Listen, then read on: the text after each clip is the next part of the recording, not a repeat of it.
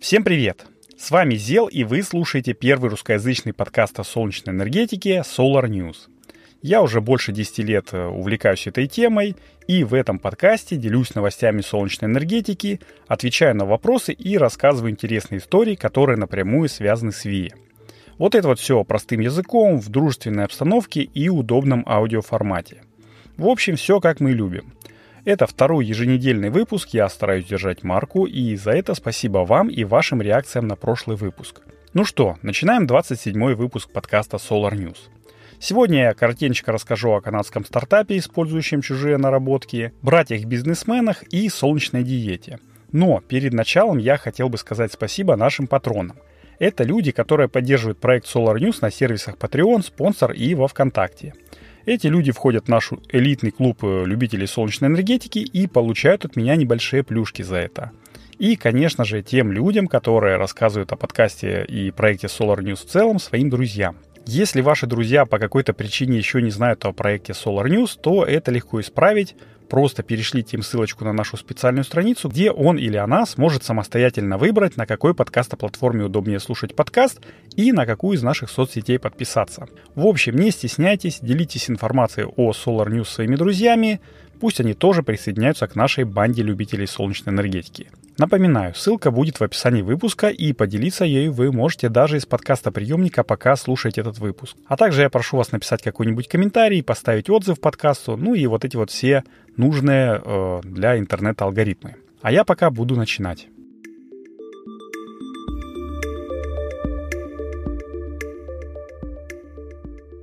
Первая новость прилетела к нам из Канады. Квебекский стартап CapSolar заявляет, что совершил революцию в интегрированной фотовольтаике. Ну, конечно, а что же еще, кроме революционных заявлений, может делать стартап?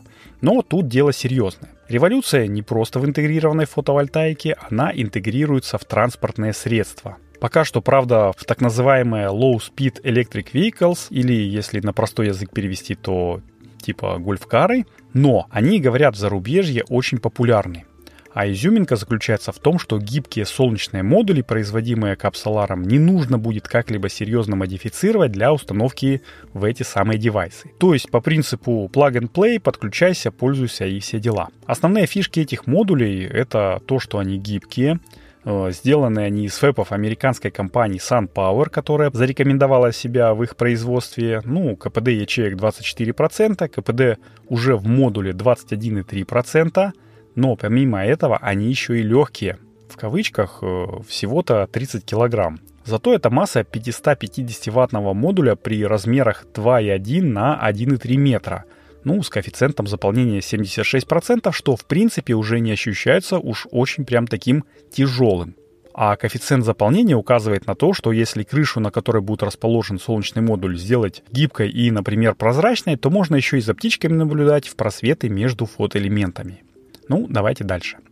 Там, значит, ай пи шестьдесят семь, понятное дело, куда же без этого. Все-таки солнечные модули, они будут использоваться на открытом воздухе, а вот напряжение холостого хода у модуля сто восемь вольт, что говорит нам о том, что им уже можно будет заряжать высоковольтные аккумуляторы, и это как раз то, что нужно для таких девайсов. Там производители еще говорят, что они с помощью молотка, запирающих диодов и такой-то матери смогли добиться улучшения суточной выработки на семьдесят процентов при такой же площади по сравнению с конкурентами. Но я в это не то чтобы не верю, но хотелось бы посмотреть отчеты, а их на сайте компании нет. Ну, на самом деле магия, возможно, должна была случиться из-за того, что панель гибкая, ей можно придать немного выпуклую форму, если положить на покатую крышу.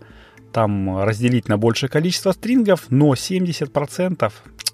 Нет, что-то как-то не сильно верится. Хотя ребятушки засветились еще в две тысячи двадцатом на сайте SolariMpulse Foundation и уже тогда обещали, что скоро, вот-вот, уже прям буквально близко, и мы будем выпускать солнечные панельки и для шоссейных машин. Ага, Lightyear, по-моему, где-то с две тысячи семнадцатого — две тысячи восемнадцатого года примерно то же самое говорит, что, мол, вот-вот и все такое. Я, по-моему, еще год назад о них рассказывал в выпуске про Теслу на солнечных батареях, что каждый год они вот прям как по часам откладывают массовый выпуск своего автомобиля еще на год, предлагают подписаться, там забронировать за тысячу евро, по-моему, и все такое. Но в этом году у них на сайте уже написано, что Lightyear Zero, ну, видимо, до One руки еще не дошли. Так вот, Lightyear Zero уже, так сказать, available. Можно его заказывать. двести пятьдесят пять тысяч евро, между прочим, без эн дэ эс. Но в ответ на заказ через три-пять дней приходит письмо с текстом. Чувак, спасибо, что ты веришь в солнечное будущее и в нас. Но пока что Lightyear ноль доступен на рынках только Европейского Союза, Швейцарии, Норвегии и Великобритании. Сорямба, жди. Конец цитаты. И спасибо, Филипп, что прочитал это письмо с той снобской интонацией, которая в него закладывалась. В общем, заказал я на другом аккаунте, на адрес Великобритании. Письма все еще жду, а мы пока движемся дальше. А следующая новость — новость одной строкой, но она тоже из США. Штат Калифорния, как мне кажется, самый продвинутый в плане возобновляйки. Когда я в прошлом выпуске говорил про то, что каждый новый дом там должен быть солнечными панелями, это я прям про Калифорнию говорил.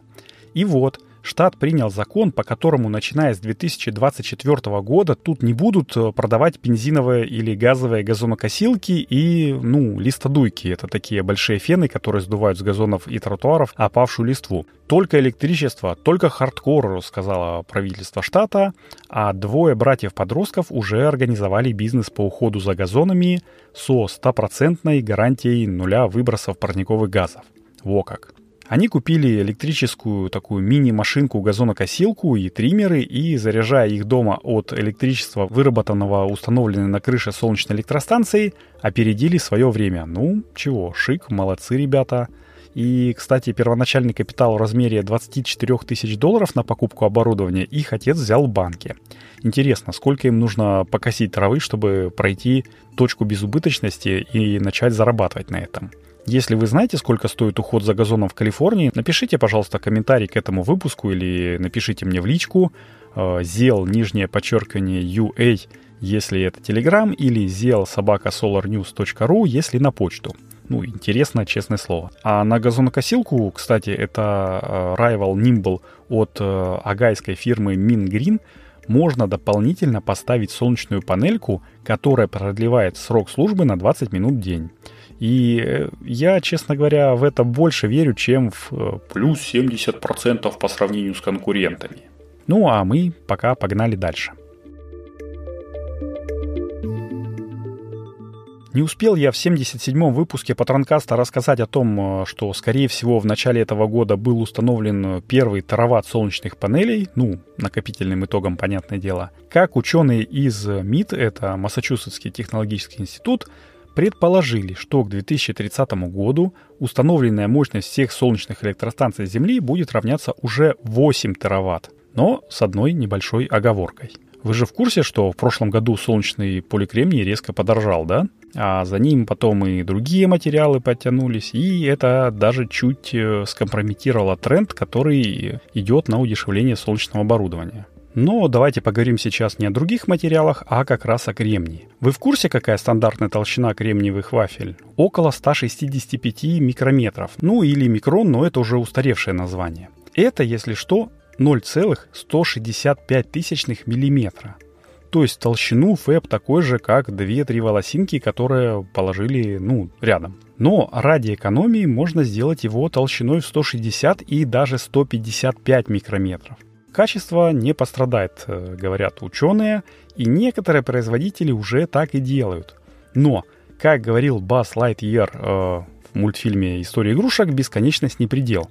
И по сведениям Союза машиностроителей Германии, который выпускает ежегодное издание «Международная дорожная карта технологий фотовольтайки», ай ти эр пи ви, по-моему, диета солнечных панелей не остановится на ста пятидесяти микрометрах, и к две тысячи двадцать девятому году их толщина составит от ста пятнадцати до ста тридцати пяти микрон. Но в эм ай ти пошли еще дальше и спрогнозировали, что уже к две тысячи тридцатому году, то есть буквально на следующий год, толщина стандартных кремниевых вафель будет равняться от сорока до пятидесяти микрометров, то есть по сути как один стандартный там тоненький человеческий волос. и от этого волосы на руках дыбом становятся, и аж прям дух захватывает. Ведь сейчас такими толщинами могут похвастаться только тонкопленочные фотоэлементы, но зато они не могут похвастаться таким же ка пэ дэ, как у кремния. Так что ждем прорыва, экономии и больше гибкости без ущерба прочности. Ведь чем тоньше листок бумаги, тем больше у него радиус изгиба, верно? Ну, до того времени, как он поломается. Тут, думаю, тот же принцип справедлив. Я еще хотел рассказать про очередной ка пэ дэ, но на протяжении двух недель их уже два. Там друг друга перескакивают они, как всегда, поэтому я как-то подсоберу немножко информации в один выпуск и выдам вам такой себе блиц. Ну а так как по теме сказать уже нечего, а лишнего говорить не хочется, послушаем несколько секунд тишины. А теперь, наверное, будем прощаться, да? Я опять-таки по традиции скажу, что если вам нравится то, что я делаю, и вы хотите как-то материально помочь проекту Солар-Ньюс, то становитесь патроном на сервисах Patreon, если вы счастливый обладатель нероссийской карты, Sponsr, если вы счастливый обладатель российской карты, или во ВКонтакте, ну, если вам удобнее во ВКонтакте, короче. Ссылочки будут в описании выпуска, а если хотите помочь нематериально, что я тоже очень ценю и приветствую, то поделитесь информацией об этом подкасте со своими друзьями. Послать ссылку из описания или поделиться выпуском с другом, ну, это дело пары секунд, а если в нашем сообществе любителей солнечной энергетики будет хоть одним единомышленником больше, это же будет просто прекрасно, согласны? Ну а за комментарий или отзыв к подкасту отдельный плюсик в карму, потому что любому автору очень приятно, когда он видит фидбэк.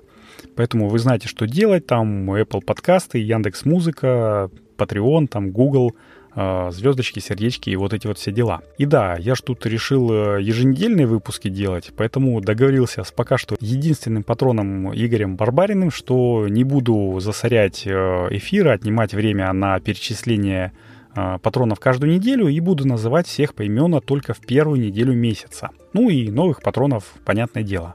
А вот товарищ из ВКонтакта написал мне в личку, чтобы я его не называл. Ну, необычно, но все равно спасибо тебе, дружище.